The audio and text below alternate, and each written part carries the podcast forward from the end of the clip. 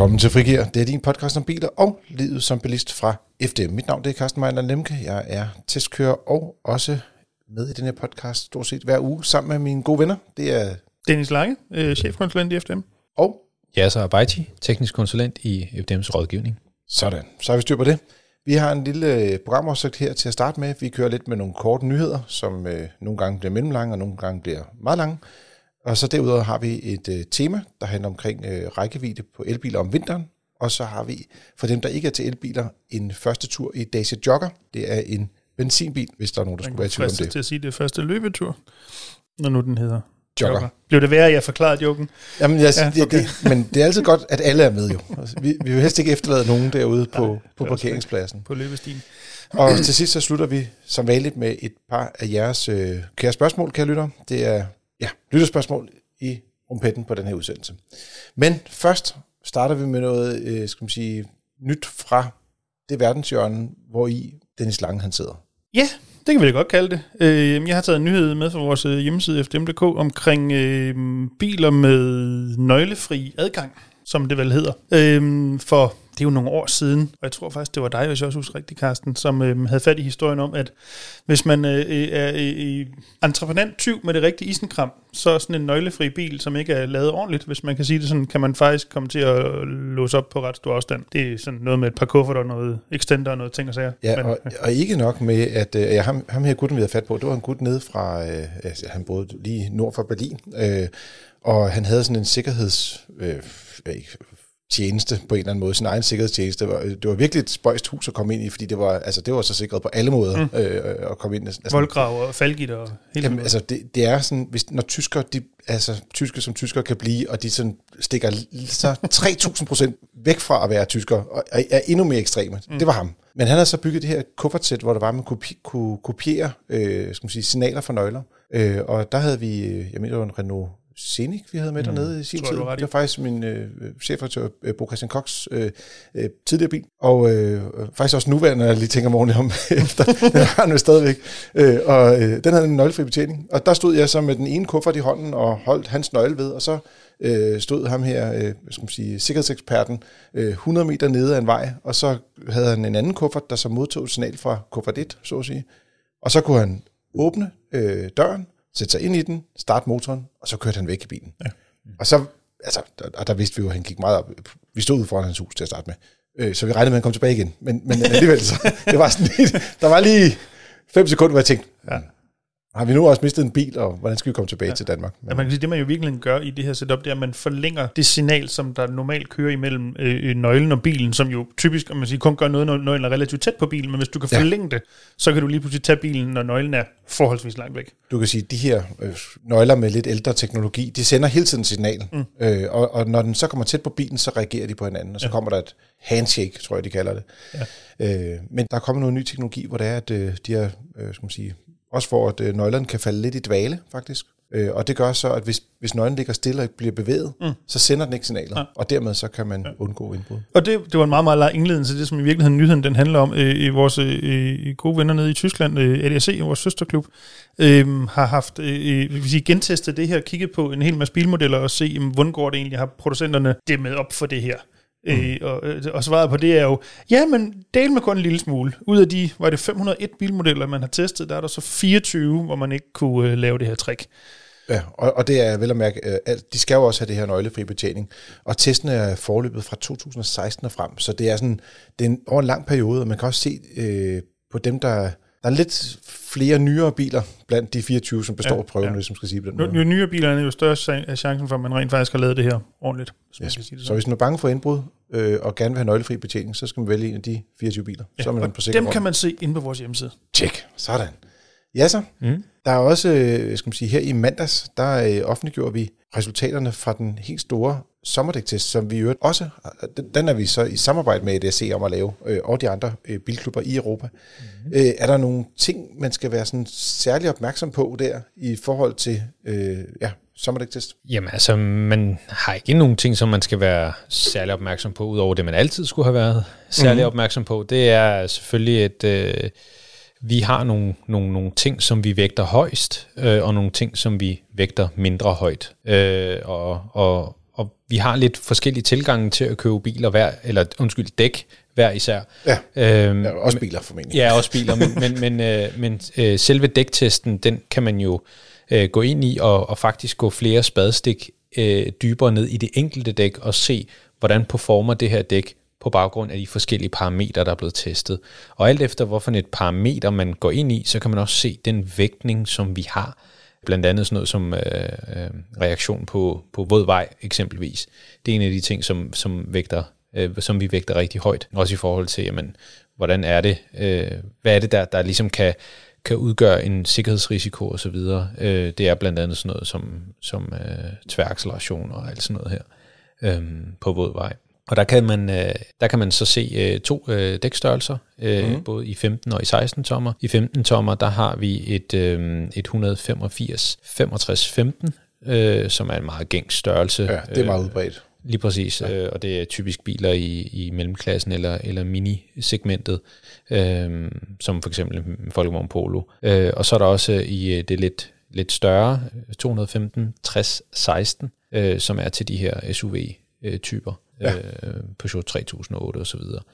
Øhm, og i testen, der kan man jo så se, hvem der har, været, der har klaret sig rigtig, rigtig godt, og dem, der har klaret sig mindre godt. Er der nogle dækmærker, som der sådan klarer sig godt og nu ved jeg godt, det er lidt forskelligt afhængig af dækstørrelse selvfølgelig, er det, men er der nogle af mærkerne, som man siger, okay, hvis du kigger den her retning, ser det lidt bedre ud? Jamen altså, man kan sige, det, det er jo det er typisk premiummærkerne, som ligger i toppen af testene. Øh, og det er sådan nogle som Goodyear, Bridgestone, Michelin, øh, også Continental en gang imellem, eller Continental. Der er nogen, der ikke kan lide noget. Continental. Ja, der er nogen, der ikke er så glade for, at man siger det på den måde. Continental. Ja, øh, og nogle gange så er der faktisk også nogen, hvor man tænker, hold da op, jamen det her det er et billigt dæk, som, som, som klarer sig rigtig godt. Og det er jo det, der er fedt ved vores test. Vi kigger ikke på prisen, men vi kigger på egenskaberne. Præcis. Og man skal også huske på, at øh, dækkene opfører sig en lille smule forskelligt, afhængig af, hvad dimension de har. Så selvom dækkene hedder det samme, mm. så kan man ikke bare sige, at den klarer sig godt i 15 tommer, det er også godt i 17. Mm. Så man bliver nødt til at gå ind og finde den dækdimension, når man har siddet på sin bil, og så se, hvornår vi sidst har testet den størrelse, mm. eller noget, som ligger meget tæt op af, kan ja, man sige. Ja, man kan sige, det, det er ikke altid, at, at man har helt eksakt den samme Nej. størrelse, og så, så kan man jo prøve at bruge testen her for at få et fingerpeg på, jamen nu sammenligner jeg dæk A, B og C. Hvordan ser det mm. egentlig ud? Øh, nu har jeg en lidt anden størrelse, men det kan godt give et, et, et, et lille fingerpeg på, hvordan det sådan nogenlunde vil se ud. Men vælger man nogle af de her premiummærker som udgangspunkt, så plejer man ikke at gå helt galt i byen. Man kan også sige, at de gør også meget ud af, at deres egenskaber i dækkene er så ensartet som muligt. Altså hvis du for eksempel har tre eller fire forskellige dimensioner i 15 tommer, mm. så vil de opføre sig nogenlunde på samme måde, de dæk. Så mm. det er i hvert fald noget at gå efter der. Yes. Jamen, det er måske ikke alle, som her i øh, skal man sige, februar måned går og tænker, nu skal jeg købe sommerdæk, men det kommer lige om lidt. Ja, lige om lidt. Så kommer der solskin. Før vi ser os om, så 25 går vi grader. tider i møde. Og ved I hvad? Lige umiddelbart efter, så er det jul. Ej. Ja, det kan, altså ikke, det ikke, jeg ikke kan lide julegaver og sådan nogle ting, men nej. Nej, det er for tidligt. Jeg, jeg ser mere frem til at få noget sol. ja, lige præcis. Åh oh, ja, nå, men apropos, øh, jeg ved ikke, om det er en solstrålehistorie, men øh, hvad er det, Tesla, øh, de øh, tyr til nogle flere fysiske butikker. Torben, øh, vores øh, gode kollega, har været ude og kigge på det femte Tesla-center i Danmark, der netop er åbnet nede omkring Køge, og øh, i modsætning til bilerne, der jo hører til i premiumsegmentet, så selve skal man sige, omgivelsen omkring øh, den Tesla-forhandler er ikke helt nået op på sådan en luksusfornemmelse i hvert fald. Man kan se, at det, der, det der, det savner en, lidt. En, en trist halvtavlig brugvognsforhandler, der har ligget der de sidste 30 år. Ja, og som lige Cirka. er bukket under, og som Ja. skulle have nogle penge ind. Ja. Og så er der kommet Tesla-skilte på. Men det gode er, at der er flere steder, hvor er, man kan komme hen og prøve bilen. Jeg synes, jeg har set mange steder, hvor folk øh, har skrevet i, i fora og spurgt, jeg kunne godt tænke mig at prøve en Tesla Model 3, men jeg bor i Sønderborg eller et eller andet. Er der nogen i nærheden? Og så har folk jo så lånt deres private bil ud, hvilket er altså, jeg sige, virkelig et community, der, der lever der. Ikke? Mm. Men i realiteten, så er det jo også lidt mærkeligt, at private mennesker skal stille deres egen bil til rådighed for, at, Især med fordi at en bilmærke- Ja, jeg skulle lige til at sige det. Hvad siger du, Dennis? Jamen, det, det, der er der en... Vil du låne din Tesla Model 3? Øh, Der, der er faktisk en ret konkret sag lige præcis med Hvis jeg- en, hvis jeg havde øh, en, Tesla nej. Model 3. Ikke? Kunne du tænke dig at låne din performance til mig? Nej, Bare lige et nej. kvarter. Nej, nej tak. Jeg vil godt låne den til dig, ja, ja så. Ja, du ved, jeg Men kører Dennis er lidt i tvivl om, Ja, okay. til. Nej, Dennis, du må også godt Men du skal- det. Men jeg køber Men- ikke sne, så men- det gør men- ikke en stor forskel. Men du skal også tænke på, altså det kan godt være, at du... Altså, at, at vi siger, jamen det er ikke, det er ikke premium, øh, deres udstilling og så videre, men, men, og værksted. Øh, men altså, jo mere premium, jo dyrere bliver regningen, for der er jo kun én til at betale, Karsten, når det er i forhold til adressen Nå jo, men og altså- i forhold til, hvor lækkert huset. Så hvad vil du helst? Jeg ved det ikke rigtigt. Altså, jeg synes bare, øh, det, er, det er jo ikke, fordi det i sig selv øh, øh, gør en forskel, men det er bare et måde, det skiller sig ud på. I starten kunne du kun købe den på nettet, og der var en butik, hvor der stod to biler indenfor, og så kunne du komme ud og, og prøvekøre den øh, inde i København på Bredgade, øh, og, og ved et auktionshus i øvrigt. Øh, og det var jo også fordi, at altså, de startede fra ingenting jo. Mm, ja. ja. Sådan er livet jo ikke.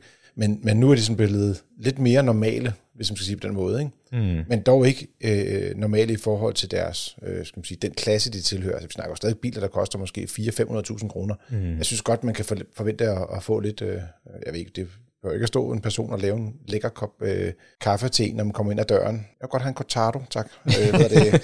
Så, øh, men øh, ja, det ved jeg ikke. Det, men jeg tænker også, det, det, det, det vokser de nok også med øh, over tid, og Jeg tænker, at de har købt nok bitcoins til at kunne producere nogle, nogle, nogle lidt lækre butikker, men øh, nu må vi se, hvad, hvad tiden har bringer. fået rigelige subsidier fra de, de amerikanske skatteborgere.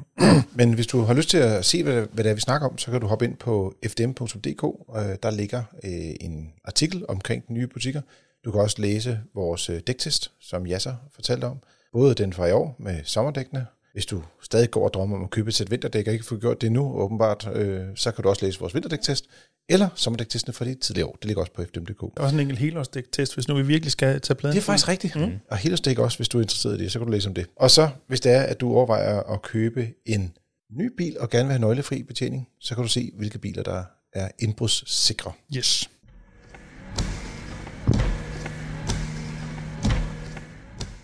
Vi skal tale omkring øh, ugens tema, der er rækkevidde om vinteren i elbiler. Og i den forbindelse, så har øh, ja, vi, vi tester jo rækkevidde på øh, alle de elbiler, vi tester. Øh, på den måde, at vi kører øh, en motorvejstur med 110 km t og så ser vi, hvor langt rækker batteriet. Men om vinteren, så har rækkevidderne typisk været lidt kortere, end de har været om sommeren. Og øh, vi har haft mange mennesker, som har kigget på de tal, vi har øh, nævnt øh, i forbindelse med vores test, og så har de sammenlignet dem, men selvom vi skriver, vær lige opmærksom på, at der er jo forskel på blandt andet temperaturen, mm. øh, men der kan også være andre forhold, der kan være utroligt blæsende, øh, der kan være mange forhold, som gør sig gældende for øh, regnvejr for eksempel, kan også påvirke øh, hvad er det, øh, rækkevidden på en bil. Øh, men især det med temperaturen, det er sådan en ting, man sådan umiddelbart der er til at tage at føle på. Det er noget, der påvirker. Øh, hvis det er meget koldt, så kommer bilen til at køre kortere på, på en opladning. Så vi har sådan været lidt igennem øh, alle vores målinger, og vi har genbesøgt fire af de biler, vi testede sidste sommer, og så har vi øh, målt rækkevidden ved cirka 0 grader. Det er lidt svært, når man står med en bil udenfor, og så lige dreje på den store temperaturknap og så sige, det skal ikke være 3 grader, det skal være 0 grader. Så vi har testet dem ved 0 grader, ved 2 grader, ved 5 grader. Du ved. Det, det var det, vi kunne få til at kunne til, få til at gå op, i hvert fald i den periode, hvor det var, det var koldt her i, i januar øh, 2022. Så, øh, og så har vi prøvet at sammenligne med de målinger, vi havde sidste sommer, og se, hvad er forskellen på dem, og, og så har vi så udviklet en lille tommelfingerregel, med sådan kan bruge til det. Mm-hmm. Jeg tænker, er det nogle ting i os? øh, Ja, så du, du sidder jo i rådgivning, der er, jo, øh, der er jo krig på lige hvad angår sådan noget rækkevidde ja. også, ikke? Jo, lige præcis. Vi har rigtig mange henvendelser om rækkevidde, både på plug-in hybriderne, men også på de elektriske biler. Og det er jo herre fru Danmark, der er begyndt at købe elektriske biler. Øhm, og selvom vi via øh, dig og, og vores medier, øh, Carsten, øh, prøver ligesom at gøre folk opmærksom på, at du skal være opmærksom på, at den her, den kører ikke særlig langt, når det er koldt, og der kan være mange forskellige øh, årsager til, at man ikke kan opnå en given rækkevidde, så har vi rigtig mange medlemmer igennem, som ikke kan forstå, hvordan det her det kan lade sig gøre. Og, og desværre så, øhm, så er n- nogle af forhandlerne øh, ikke særlig gode til at oplyse det her. Øhm, nu har vi fået en lidt bedre norm, altså WLTP-normen. Øh, den, den gamle norm, NEDC-normen, den var jo helt hen i vejret. Den her, den er lidt Lidt sjov bedre. kommentar, når vi taler om temperatur, men okay, ja, sorry. Ja. Øhm, men, men pun intended. den her, den her, den er lidt bedre, den her norm, men, men den er stadigvæk ikke øh, retvisende for, hvad vi som, som danskere oplever her oppe i det kolde nord. Med mindre det er sommer, fordi så passer den faktisk meget godt. Og med mindre der er medvind. Og med mindre Ah, det der behøver ikke være medvind. Hvis du skal- Jeg vil faktisk sige, hvis du kigger på WLTP-normen, og du kører blandet kørsel, Mm. og det er sådan mellem 15 og 25 grader, mm. så passer WLTP nogenlunde. Mm. Det, det, det, det ligger i det leje i hvert fald. Lige præcis. Så er det lidt forskelligt fra bil til bil. Men, men hvis, hvis vi kigger på gennemsnitstemperaturen herhjemme, og hvordan vi bruger bilerne mm. generelt, øh, så hvis du har en gennemsnitstemperatur på eksempelvis 10 grader, ikke, og vi vil gerne have 20 grader typisk i kabinen, Ja. og køre korte ture, så kører vi mange korte ture, hvor vi bruger ganske meget strøm øh, på at bare holde kabinen varm. Øhm, det, det er en af de store, hvad kan man sige, forbrugere, når vi taler rækkevidde øh, og vinter og småture, jamen så, så er det der mange gange, at, at kilowatt-timerne de forsvinder. De kan jo egentlig også forsvinde, før du begynder at køre. Fordi at der er mange situationer, hvor der er, man tænker, oh, der er lidt is på ruderne, eller det er lige lidt koldt ude i kabinen. Så jeg trykker lige på min app, fat mm. på bilen, mm. og vækker den op, og sørger for, at øh, kabinen bliver klimatiseret til 21 grader. Mm. Og det har jo både øh, en komfortmæssig, men også en sikkerhedsmæssig øh, skal man sige, øh, fordel mm. for, for dig som bilist. Ikke? Altså, at du kan se noget ud over dine ruder i bilen, mm. at du ikke sidder og være, har fryst din øh, røv i, øh, skal man sige, ja, som om man sidder i et eller andet russisk fængselscelle, ikke? Mm. Men, men faktisk har det ret og behageligt. Og næsten mm. øh, der er mere Bahamas-stemning måske over det, at sidde i sin elbil. Mm. Ja, det er måske lidt søgt. Ja, men hvis man skruer højt nok op, så ved du Ja, hvad. det er det, jeg tænker. Ja, Ja, ja. ja. Kan, kan man ikke komme derhen? Så, men jeg, jeg tænker også, det, det er faktisk lidt interessant det der, fordi i rundetal, og sådan meget træskolængdeagtigt, så hvis du tager WTP og trækker, lad os sige, den kører 500 km WTP, sådan en lidt større bil med, med stor batteri. Mm. Så hvis du så siger, nu har jeg tænkt mig at køre på motorvej, så koster det cirka 20% af rækkevidden. Lad os sige, det er 100 km. Mm. Så er det nede på 400 km. Men så er det også koldt Mm. så kan du trække yderligere 100 km af. Så er det, cirka, så er det nede på cirka 300 km om, om, om vinteren. Ikke? Og man, man sidder og kigger på de der 500 km som udgangspunkt. Ikke? Mm. Og så er det min jagttagelse, tror jeg, jeg vil kalde det. Det er ikke en, det er ikke en regel, at vi er forbi tommelfingeren også her. Det er, helt, det er sådan helt, du, nu er du nede på det laveste niveau af, af, af en for, for, skal Du har sige, en, en fornemmelse af, at... Øh, at muligvis følgende kan gøre sig gældende. Men hvis det er, at du om vinteren kører korte ture med blandet kørsel og har mange forvarmninger af kabinen, så ender du faktisk med et resultat, der ligger her omkring, altså de her med cirka 40% mindre rækkevidde mm. på om vinteren. Mm. Så det er det, man sådan skal tage udgangspunkt i, når man sidder og kigger på, hvilket, hvilken bil jeg skal ud og kigge på, hvor stort skal batteriet være, så man kan vælge mellem forskellige størrelser, mm. øh, eller hvilken rækkevidde er det, jeg skal gå ud og købe i virkeligheden. Ikke? Det er jo det, som der er det vigtigste i den mm. sidste ende. Og, det, og, og man kan sige, der er jo, der er jo også øh, den, den her, det her BMS-system, altså batteriet, det vurderer jo på baggrund af spænding, det vurderer på baggrund af, hvordan har du brugt din bil tidligere, det vurderer på, jamen øh, du er, du er den type, der gerne vil have 28 grader i kabinen kontra 21 grader i kabinen, og så, så fortæller den dig, at du kan regne med, at vi kan køre eksempelvis 200 km. Selvom bilen om sommeren fortæller, at du kan køre 400, mm. så får du vist den her rækkevidde, og så, så har vi de her henvendelser, hvor folk siger, "Jamen, er der noget galt med mit batteri? Det er der så ikke. Det er bare fordi, at, at den skal jo egentlig heller ikke fortælle dig, at du kan køre 400, hvis ikke du reelt kan opnå de 400. Så, det, så, så øh, du Så får, BMS, BMS, det er sådan en battery management system, er det Ja. rigtigt husket? Ja. yes, Men det er i virkeligheden bare, du kan sige, bilens computer, som sidder over på batteriet. præcis. Øh, jeg synes, jeg har lagt mærke til, øh, nogle biler, de er sådan meget realistiske omkring. Altså for det første skal man huske, sådan en kørecomputer, det er lidt ligesom, hvad er rækkevidden tilbage på en benzin- eller dieselbil. Det afhænger lidt af, hvordan du har kørt før. Mm. Øh, så hvis du har kørt meget motorvejskørsel før, så vil det typisk have lidt kortere rækkevidde. Hvis du kun har kørt sådan nogle lange landevejsture uden for mange ophold, så vil den også have en meget lang rækkevidde. Mm. Altså, så de, de, de påvirker lidt afhængig af, hvordan man har kørt tidligere. Mm. Men der er også nogle biler, hvor det er, at det nærmest er ligegyldigt, hvad du har gjort før. Altså, øh, øh, blandt andet har jeg med, det var en iWays U5 her i vinter, hvor det var, at når jeg lavede den helt op, så stod den på øh, 400 km. Og så mm. tænkte jeg, "Nå, det var fordi, vi holdt i kælderen, hvor der var 15 grader indenfor. Så kørte jeg hjem og lavede den op udenfor. Der var den stadigvæk på 400 km, og der var der altså 0 grader udenfor, og at, altså, der, det, det kørte den ikke. Altså, mm. da, da jeg kørte motorvejstest med den, kørte vi ja, lige underkanten af 220 km. Mm. Men, men det, det er ligesom om, den, den lærte ikke rigtigt på samme måde, eller Ja, de hverken af temperaturen eller køre, kørselsforholdene. Det var ligesom, den gav sådan best case scenario. Ja, ja. Nu er der, Altså- der er 25 grader lige om lidt, så kører vi. Ja. Altså det er jo, det er jo altså på baggrund af, af de algoritmer, som fabrikanten har valgt, som, mm. altså hvad, hvad, skal vi, hvad skal vi bruge til at kalkulere den estimerede rækkevidde? Er det øh, øh, typisk adfærd? Er det kun lige nu og her? Øh, mange biler kan du også, hvis du begynder at skrue op for, for, for temperaturen i kabinen, så kan du ja, se, at rækkevidden rækkevidden. øh, falder samtidig. Og det er jo også det, der er, hvad kan man sige, det er jo det, den skal gøre. Øh, den skal fortælle dig, hvad du kan opnå reelt, og ikke hvad der vil være øh, optimalt øh, under WLTP eksempelvis. Så konklusionen på den konto, det er, at alle bilerne gør det lidt forskelligt, mm. og når du har fået en bil, så skal du lære din, din rækkevidde, øh, øh, skal man sige, beregner at kende, mm. og finde ud af, hvad det er, du kan stole på i virkeligheden. Mm.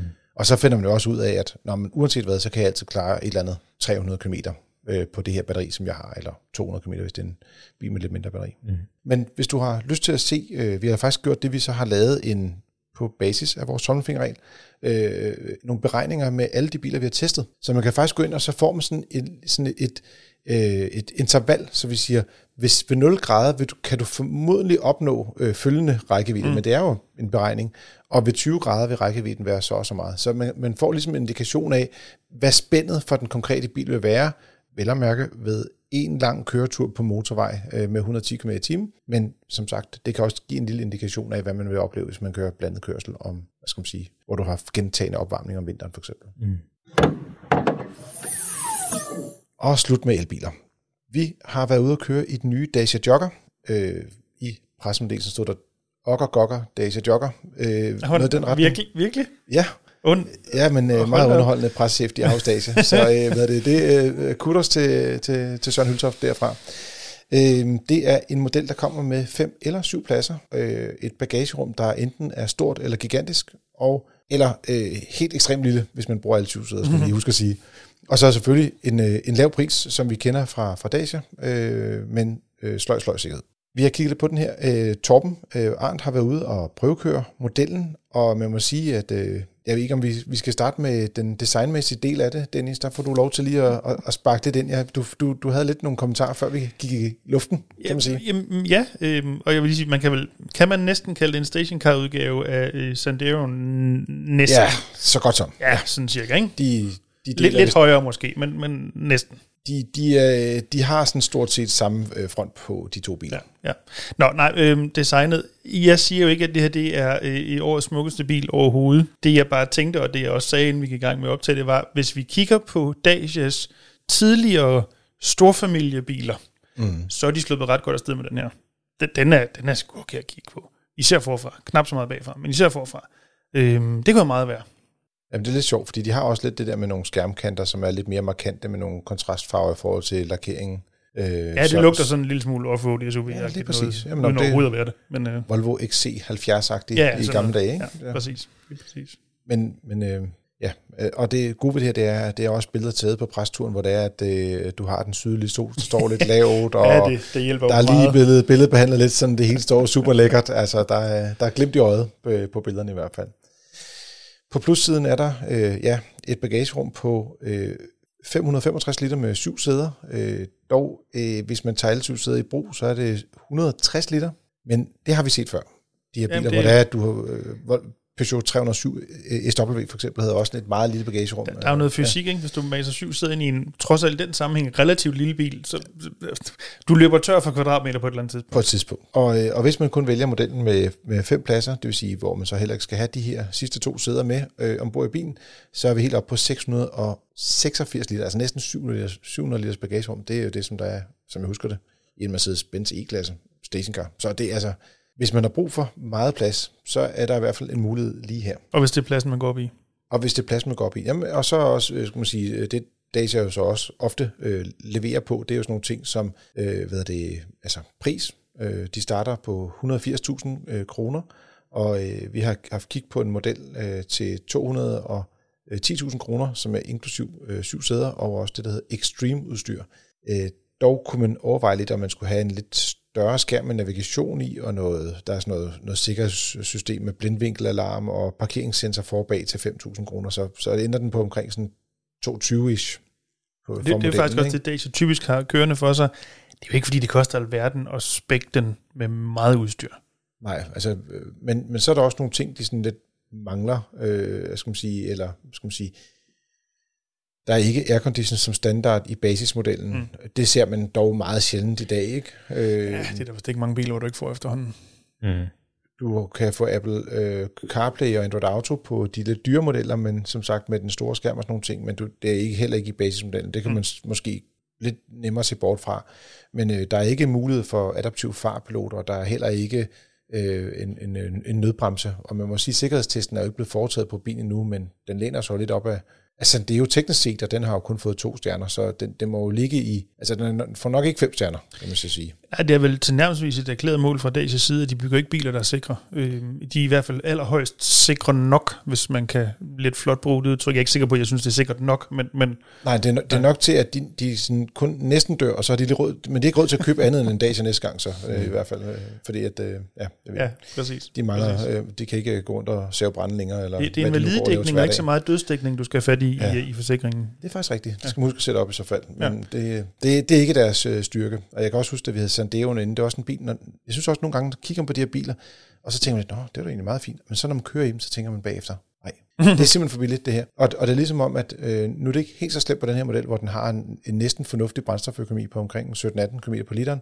Øh, men, men der er lidt det her med, at, at fordi vi har øh, lidt brændstofforbrug ind over afgifterne på biler, så, så får de ikke helt den der samme billighed, øh, eller billigere, hvad skal man sige, øh, de bliver de samme billige biler, straffet over ikke at være sådan super økonomiske. Ja, det, ja. det er blevet, dog blevet bedre med de her nye 1 liters turbomotorer, mm. som de har nu. Øh, og, og PT find, findes bilen så kun med øh, den samme 1 liters øh, benzin turbomotor. Øh, og der kommer øh, senere en, øh, en hybrid øh, model, som vi også har set øh, blandt andet Renault Arcana, det er jo Renault-familien Dacia mm, tilhører. Ja. Så, øh. Men bare sådan for at sætte det i perspektiv, ikke? vi gjorde det også, inden vi begyndte at optage, og der fik du meget dybe rynker i panden. Øh, øh, nej, nej, øh, ja, ja. ja. Men lad os bare gøre det igen. Andet. I sidste uge, der snakkede vi om den her øh, Volkswagen Multivan, den her transporter med sæder, som kostede lige underkanten af 600.000. Ja. Man kan jo købe to til tre af den her. Det giver flere sæder, end det gør i Multivan. Jeg siger det bare. Men du får stadig ikke adaptiv fartpilot eller nødbremse. Nej, men du får heller ikke en bil, der kører 10 km på literen. Nej, du får, du får to, du kører 17. men, men, men jeg vil bare sige, det, man kan bare, man bliver også nødt til nogle gange at sammenligne øh, biler sådan lidt inden for deres klasse, og, og det er jo klart, at... Det synes øh, du ikke, jeg gør? Nej, det synes jeg ikke, jeg gør. øh, hvis, man kan jo altid sige, at der er syv øh, sæder i en bil, men det er jo ikke syv sæder, som der er syv sæder i en folkevogn, hvor der er, du har store skydedøre og plads omkring, og hver enkelt sæde kan øh, for, længde forskydes i, i, i, skal man sige, længderetningen, og, Ej, det, det er nok ikke, og lægge hver enkelt sæde, rykke ned og sådan nogle ting. Det er altså, ikke syv mennesker fra Oldboys øh, fodboldholdet, man skal mase ind i den her, tænker jeg. Nej, men, men skal man sige, de bagerste sæder er nok heller ikke beregnet til den, den helt lange tur ned igennem Europa, mm. men, men det er sådan en, man kan bruge på, på lidt kortere stræk, eller hvis man skal have fodboldholdet med øh, på en kort tur øh, som vil så sidde med, med sige, benskinner og støvler og bolde øh, inde på bagsædet. Det, ja, ja. det er så lidt udfordring med den her model. Altså, jeg synes det her, det er, der burde være flere af sådan nogle biler her. Øh, det eneste, jeg har at sætte på sådan en her, det er sikkerheden. Altså, jeg, jeg synes, det er fint, mm. at man kan købe en, en bil til, til 200.000. Altså, altså, nu talte vi lige før om 500. Ja, det er jo dejligt, at bil, 600, det skal være dyre biler. 600.000 kroner, det, altså, altså, det er jo fuldstændig sindssygt. Mm. Altså, ja. Hvis, ja. hvis, man, øh, hvis, hvis man kunne få de her biler til, lad os bare sige, at, at de kunne lave den til 250.000, som, hvor det den var de sikker. Også. Det er bare hvor den var sikker. resten af det. Ja, ja, men hvor den, hvor, hvor den også var sikker, kan man sige. Ja. Så ville det jo være en fin bil. Altså, der er jo mange mennesker, der, har, der bare har en øh, behov for øh, at transportere børn frem ja. og tilbage. Ikke? Så de, de er da ligeglade med adaptiv fartpilot. De er da ligeglade med det ene og det andet. Den skal bare være sikker. Fordi ja. man, man putter sit kæreste eje ind i den her bil. Den skal bare være sikker. Eller sine børn. Og det der, ja. det, der måske, det, der måske godt lidt kan irritere mig lige præcis på den konto, og det er en teori, som jeg tager helt for min egen regning, og det er en teori. Mm. Renault, som jeg står bag Dacia-mærket, kan jo i mange sammenhæng bygge supersikre biler, som får de her fem øh, mm-hmm. UN Cap stjerner. Og så ved jeg godt, Dacia er deres mærke, som er et billigt mærke, og det kører på i, i sådan noget, det Jamen, de, de altså kalder, ga, gammel Renault-teknik. Øh, ja, og, og, og, og altid dårligere sikkerhed. Ja, men, og det er jo lige det, jeg gerne vil hen. Min teori er, hvis Renault ville, så kunne de godt lave de her biler, Dacia-bilerne, nøjagtigt lige så sikre som Renault'erne, til ja. nogenlunde samme pris, men de gør det helt bevidst ikke, fordi så er de bange for at tage markedet fra modermærket. Præcis. Og hvis min teori er rigtig, og det tror jeg, den er, så er det sgu lidt uschammerende, synes jeg. Ja. Men det er da bedre at sælge nogle biler, end ikke at sælge nogen. Ja, ja men hvorfor, hvorfor gå på kompromis med lige præcis sikkerhed? Altså det, det må jeg bare sige. Ja, og det er det, jeg ikke forstår. Ja. Altså, fordi det, øh, det her, det vil være en, en fin bil til rigtig mange mennesker. Lad os så bare sige, at den kun fik, fik, fik fire stjerner i UN Cup. Mm. Fair nok. Ja. Altså, Nå, men, men det vil du kan acceptere. Altså, ja, jamen præcis. Så, mm. fordi, jeg, og det tror jeg bare ikke, den gør. Jeg tror, der er jo ikke noget galt med hans hvad sagde, hvad sagde du sådan, det var det som den... To stjerner. Ja, to stjerner. Ja. Det ender den her nok også på. Ikke? Altså havde det bare været fire, så kunne man da... Så, det ja, så kunne måske lidt nemmere at acceptere det et eller andet ja. sted. Ikke? Mm. Ja. Så, men, ja. ja, men de er jo skal man sige, øh, de kører en meget øh, skarp stil, øh, mm. øh, sjov presmeddelelse, øh, hvad er det, og, øh, og ikke mindst også en super skarp pris øh, i forhold til, hvad øh, konkurrenterne kan levere. Mm. Og der er ikke mange biler, hvor det er, du kan få syv sæder i en stationcar i dag. Det er der bare ikke, mm. må jeg anerkende. Så til jer, der er på jagt efter sådan en bil derude, øh, vær lige opmærksom på det med sikkerheden, øh, og ellers så husk at køre en god lang tur, så I ligesom får en fornemmelse af, om det er en bil, I, I kan lide at køre i. Og så er det tid til vores lytterspørgsmål. Og vi starter øh, lidt i et jurahjørne. Øh, Kasper har skrevet ind til os. Tak for en god øh, podcast. Jeg har et spørgsmål om den efterhånden nærmest buende bestand af 2021 udgaver af Tesla Model 3 i Danmark.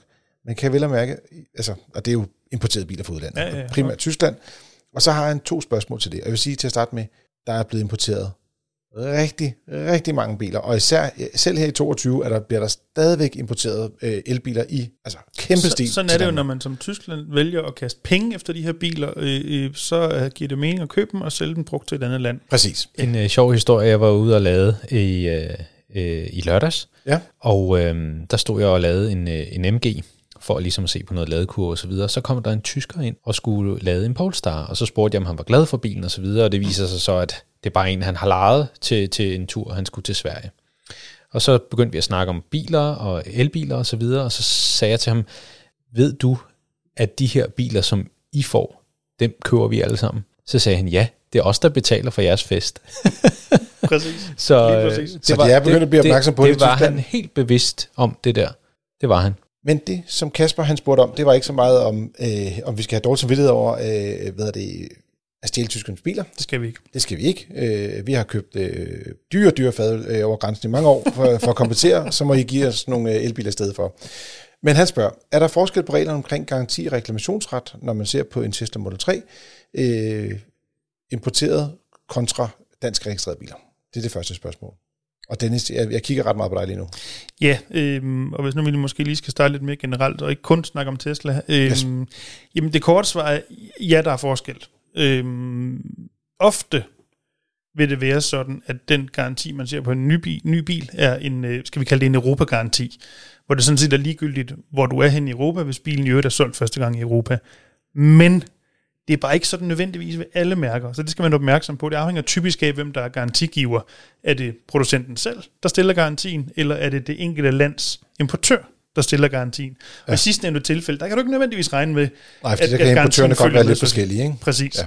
Så vidt jeg har kunne læse mig op til, og jeg har også forhørt os i vores, øhm, i vores juridiske rådgivning, Tesla, det er en Europa-garanti, og der, vi har ikke set nævneværdige problemer på den her konto, så, så, så der burde ikke være noget at bekymre sig om. Øh, Men for andre bilmærker, der bliver man nødt til lige at læse op på ja, faktisk. Ja, der, der kan være problemer. Øh, du spurgte han også lige ind til reklamationsret øh, i forhold til importeret kontra, kontra ikke importeret. Ja. Øh, og i hvert fald sige så meget, hvis man selv parallelt importerer den, altså kører ned og køber den af en tysker og kører hjem igen, så skal man i hvert fald være opmærksom på, hvis man skal gøre noget krav gældende over for sælger, jamen det er jo så i Tyskland eller hvor man nu har købt den henne. Ah, Men selvfølgelig, hvis ja. du køber en bil, som en eller anden forhandler herhjemme typisk har parallelt importeret, jamen så er det jo den forhandler, du har din reklamationsret imod, ligesom alle mulige andre brugte biler. Så der, der er der sådan set ikke noget i. Men det er mere, hvis du selv nede og hente den og køber den i udlandet, så er der et issue der. Og så spørger han også om, er der nogen forskel på garanti og reklamationsret? Det er altid dejligt at have det i, med sådan en streg imellem, ikke også, Dennis? Mm-hmm. Det kan man godt mm-hmm. lide som jurist. Øh, alt afhængig af, om man køber den privat, eller om man køber den hos en forhandler. Ja, så, så hvis ja. du siger i Danmark, at du køber den af en privatperson, eller du køber den af en forhandler i Danmark, ja. kan man sige, er der forskel på garantien og eller reklamationsretten? Altså garantien er der jo typisk ikke, fordi det er jo hverken forhandleren eller på den private, der stiller garantien, når man køber den brugt, så er det et led længere tilbage. Øhm, nogle gange kan man dog få en, øh, sådan en brugvognsgaranti fra, fra en brugvognsforhandler, men det er ligesom en anden slags garanti, så lad os bare lige for øh, nemheds skyld holde den ude i samtalen yes. her. Øhm, men når vi kigger på reklamationsretten, så er der som udgangspunkt forskel. Når du køber en brugt bil, eller en ny bil for den sags skyld, ved en øh, forhandler, så er der jo de her, som der hedder forbrugerbeskyttende regler i købeloven, som betyder, at du har reklamationsret. Du har de to år reklamationsret, mm. uanset hvordan du vender og drejer det. Det kan han simpelthen ikke slippe ud af, forhandleren. Hvis så man, du, ja, så man står altid bedre ved at handle hos forhandler på den konto i på hvert fald. den konto, fordi hvis du køber bilen af en privat, udgangspunktet er, at du har reklamationsret, men der kan du rent faktisk aftale, at du ikke får reklamationsret, og det gør man ofte, som i næsten altid, i private handler. Mm. Og så har du ikke nogen at rette et krav mod, altså en sælger at, at gå efter. Og selv, man kan sige, i det tilfælde, at du så skulle have fået reklamationsret til den private, eller mod den private sælger, Altså, hvis vi synes snakker om, hvor der ligesom er flest penge at komme efter, skulle du gå galt, så vil jeg da hellere have min reklamationsret over for en forhandler eller en privat. Ja. Øhm, trods alt. Øh, men man kan sige, i praksis udgangspunkt, når du køber af en privat, så har du ikke nogen reklamationsret, for det har du aftalt derudaf. Ja, godt. Jamen, øh, jeg håber, Kasper, at du øh, følte dig vejledt der, og man kan sige, du spørger lidt, hvad vi I råde til øh, i forhold til det her øh, køb og salg. Der må jeg sige, øh, lige præcis med Tesla Model 3, øh, hvis du vil købe en bil, der bliver importeret, så kan det være en fordel at købe den herhjemme, øh, sådan den er importeret øh, i forvejen, og der er en anden forhandler, der, der ligesom er en reklamationsret at hente hos. Mm. Øh, og ellers så er det bare at kaste ud i det og se lige på, hvad prisen er. Mm. Det er jo ret interessant også. Det er jo ikke altid, at bilerne er super billige. Nej, det, og hvis det ikke er det, så er jeg ikke sikker på, at der er en point i det. Men øh, ja. Vi har også fået et uh, spørgsmål fra Morten. Han skriver, Hej Frigir, jeg er en flittig lytter af jeres gode og informative podcast hver uge, og jeg har to spørgsmål, som I måske øh, vil tage op. Det ene, det handler om biofuels, og det andet, det handler om fuelstrækker. Så vi starter med øh, biofuels. Inden for motorsporten, så kan man se, at det sker flere og flere steder. Der har blandt andet været noget biofuels i det Dakar-løb, der er blevet kørt her i øh, januar måned. Øh, og det, skal man sige, dem, der fik andenpladsen, det er nogen, der hedder ProDrive BRX. Det giver jo ingen men, mening, mening overhovedet for almindelige mennesker. Men det er jo bare noget raceløb, og de fik en andenplads. Så det er jo godt gået. Øh, og man kan også se i øh, Motor GP, der er de i gang med at, at skal man sige, øh, introducere biofuels, og det kommer de til at have 40% af fra 2024. Det er så ikke endnu, men det kommer. Og så vil det være 100% fra 2027. Og vi ved også, at Formel 1 snakker om det, og jeg, de sidste rygter, jeg har hørt derfra, det er, når de ændrer motorreglement, og det er 25 eller 26, der vil de også gå over til øh, rent syntetisk brændstof. Mm. Så, øh, og, og jeg ved også, at Porsche allerede i år eksperimenterer med det i deres øh, 911 Carrera Cup øh, på global plan, at de også kører med e-fuels der mm. syntetiske brændstoffer. Mm. Så spørgsmålet er, kommer det også til gadebiler? Og øh, hvad kan det betyde for øh, bilparken, infrastrukturen og klimaet? Så jeg, jeg tænker lidt, det måske, vi bare lige kan sige, øh, ja, så, det, det, det er jo et stort spørgsmål, men mm. kommer det til gadebiler det her? Kan vi, kan vi se, at der kommer den her form for... Øh, ja, det, det tror jeg. Det ja. tror jeg. Altså hvis vi, øh, vi, altså den her omstilling, den er jo også i gang for fabrikkerne. Og en del af den omstilling er, at vi kan spare CO2. Og hvis mm. vi på en måde kan spare CO2 per kørt kilometer, ved blandt andet at anvende nogle af de her e-fuels eller alternative brændstoffer, så vil fabrikanterne selvfølgelig prøve at ty til det her, hvis de kan ved små modifikationer af de eksisterende teknologier om, omstille de her øh, motorer til at køre på e-fuels. Og som du selv var inde på, så er Porsche i gang med noget, og mm-hmm Øh, øh, Audi er i gang med noget med noget diesel. Øh, så, så ja, jeg tror, det kommer til, øh, til de her øh, øh, forbrændingsmotorer også. også jeg tror øh, også sådan nogle som for eksempel Porsche, som altså, de har jo en særlig, hvad kan man sige, historie. Og en del af det at købe en Porsche, det er historien i mm. at købe Porsche. Og derfor vil folk jo også gerne have, at den har en forbrændingsmotor. Og hvis man kan gøre den her forbrændingsmotor så lidt miljøbelastende som overhovedet muligt, jamen så vil man forsøge at fortsætte med at producere forbrændingsmotorer. Fordi det er en del af sjælen af at køre i, sådan, øh, i, i at køre i sådan en Porsche. Man kan også sige, at hvis ikke at deres øh, skal man sige, historiske biler, eller de biler, de har lavet tidligere, mm. de kan køre længere, fordi man ikke må køre på, på altså, sådan helt teoretisk ting. Man slet ikke kan købe benzin. Det kommer nok ikke til at ske lige de næste par år i hvert fald. Mm. Men men det her med, at du kan skifte over til at køre på et mere miljøvenligt brændstof, mm. også med deres lidt ældre bilmodeller, mm. det tror jeg også vil styrke øh, hele brandhistorien i virkeligheden. Ikke? Mm. Og også styrke bare det at sælge selv en el-Porsche fremadrettet. At, mm. at de har de her biler, de kan se stå ude, og de kommer kørende i trafikken. Altså, mm. Men, det fortæller men, også en historie. Men jeg tror, jeg tror, at vi kommer til at se øh, altså, øh, forskellige former for brændstoffer, det, om det er øh, biometanol eller, øh, eller, eller andre e-fuels. Altså, det, jeg tænker, at, at det kommer til at ske, og det er et, og, og det er jo ikke, det, det kommer til at ske ikke fordi, at de overvejer og tænker, det er fordi, det skal de. Altså EU kommer med nogle bøder, og hvis ikke man kan hvad kan man sige, producere nogle, nogle, nogle køretøjer, der har et meget øh, lille øh, CO2-udledning per øh, kørt kilometer, jamen, så får man ikke lov til at... Altså, så bliver det så dyrt, så det kan ikke svare sig at producere biler længere. Det er det. Jamen, det øh, og der er virkelig aspekt med, jeg synes, jeg synes, vi skal tage det med også, fordi ja, det er jo selvfølgelig de nye biler, hvad vej det går, men for den eksisterende bilpark, Øhm, hvis vi kigger på de sådan, officielle fremskrivninger herhjemme, så i 2030 øh, regner man i rundetal, vi har 3 millioner biler, og 1 million af dem er elektrificerede biler. Det betyder, at der jo stadig er 2 millioner biler, som kører Som på er el. gammeldags brændstof. Ja. Hvis man kan få dem til at køre på en brændstof, som i en øget mængde er miljørigtigt, så er der meget store gevinster at hente der. Ja, og det er her nu. Altså, det, det er Ja, ikke jamen, noget, du skal præcis. vente med, at de bliver introduceret. Nej, De har jo allerede gjort det med, at før i tiden var der ikke etanol i benzin, så kom der 5%, og nu er der 10%. Ja. Så du har allerede, ikke helt 10% de fjerner, men de fjerner noget Ja, af CO2 i præcis. brændstoffet. Og der er vi jo faktisk bare som parentesmærke, FDM er med i, i, i et forsøg øh, øh, omkring at, ja man kan sige kort fortalt, at se hvor meget biometanol man kan hælde i brændstof på almindelige eksisterende biler, uden der går noget galt. Mm. Øhm, og man kan sige, planen er, at vi skal ramme noget, der hedder en M85, altså hvor der er 85 øh, procent iblandet øh, biometanol mm. i brændstoffet. Og, og det er jo igen, hvis det kan lade sig gøre på den eksisterende bilpark, så er der rigtig meget at hente på de biler, der, allerede kører derude. Mm. Og det er i jeres afdeling, I, I også er med ind over det projekt, er det Ja, korrekt? præcis. Det er sammen med Teknologisk Institut. Så har Morten også et andet spørgsmål, som jeg i en forkortet udgave vil sige, hvis man er på udkig efter en offroader, det var det med firehjulstrækker, altså rigtig offroader, større enhed, som enten er opladningshybrid eller kører rent på el. Hvad er der af planer for dem, og hvad for nogle findes der nu og i den nærme fremtid? Og den har du fået lov til også at forberede jer så. Ja, øhm, og det som jeg sådan... Altså en, en, fuel, en, en bil, der har fjulstræk, altså det, og han, han leder jo efter en, under godsøjne, en rigtig fjulstrækker, Ja. og ikke en, øh, en, en øh, øh, hvad hedder det, Kia Sportage eller noget i den stil. Øh, han kigger efter En, der kan køre ud over markerne og bjergene og Lige det præcis. hele. Lige Og du kan præcis. sige, ikke, ikke en Hyundai øh, øh, Ioniq 5 med firehjulstræk. Nej, Fordi der findes jo mange øh, elbiler, som har firehjulstræk. Ja. Også øh, mange Tesla'er har også firehjulstræk. Ja, fordi det, det er meget nemmere at, at, at, at producere et firehjulstræk på, på en elektrisk bil, end det er på, mm. på en bil, der skal have en gearkasse og mekanik, og øh, for- og bagaksel skal snakke sammen, og alt sådan noget her. Det er lidt nemmere at gøre det på elektriske biler. Øhm, og jeg ved, at øh, over øh, på, på den anden side af sundet, skulle jeg til at sige, Across det, the det, pond. Det store sund. Across the Pond, ja lige præcis. Der har øh, altså Ford øh, F150 øh, Electric.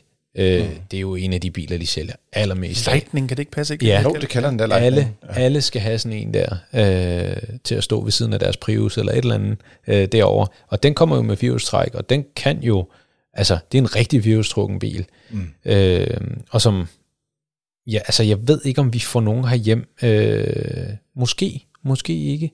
Øh, Det må tiden vise. Ja, og så øh, Rivian, som er meget stort på det store internet, de har jo også øh, firehjulstrukne øh, biler i de- den, der hedder RT, øh, R1T og, og R1S, øh, som, som er øh, også firehjulstrukne biler, som, som virkelig kan noget, hvis du ser nogle af de øh, performance-videoer, som de har lavet mm. på. Altså, de, de kan virkelig noget med det firehjulstræk. Så jeg tænker, det kommer, øh, og det er spørgsmål om, hvad de kommer til at koste, om de overhovedet kommer til Danmark øh, eller til Europa, det må vi jo så vente og se. Jeg har hørt rygter om, altså Rivian skulle gerne være på vej hertil, men det er så spørgsmål om, hvilke øh, af deres modeller, der sådan bliver introduceret over. Ja. Ligesom den øh, Tesla Cybertruck, der har været mm. meget omtalt. Øh, Ja. ja. ja, fordi de har lavet de vildeste stunts med den, øh, med at kaste øh, øh, simpelthen jernkugler ikke, eller hvad sådan noget, Ja, igennem ja. ruder, der går i stykker. Det er meget mærkeligt. Det skal ja. ikke med andre biler åbenbart. Nå, men ved det, det var så stor, stor hej på den.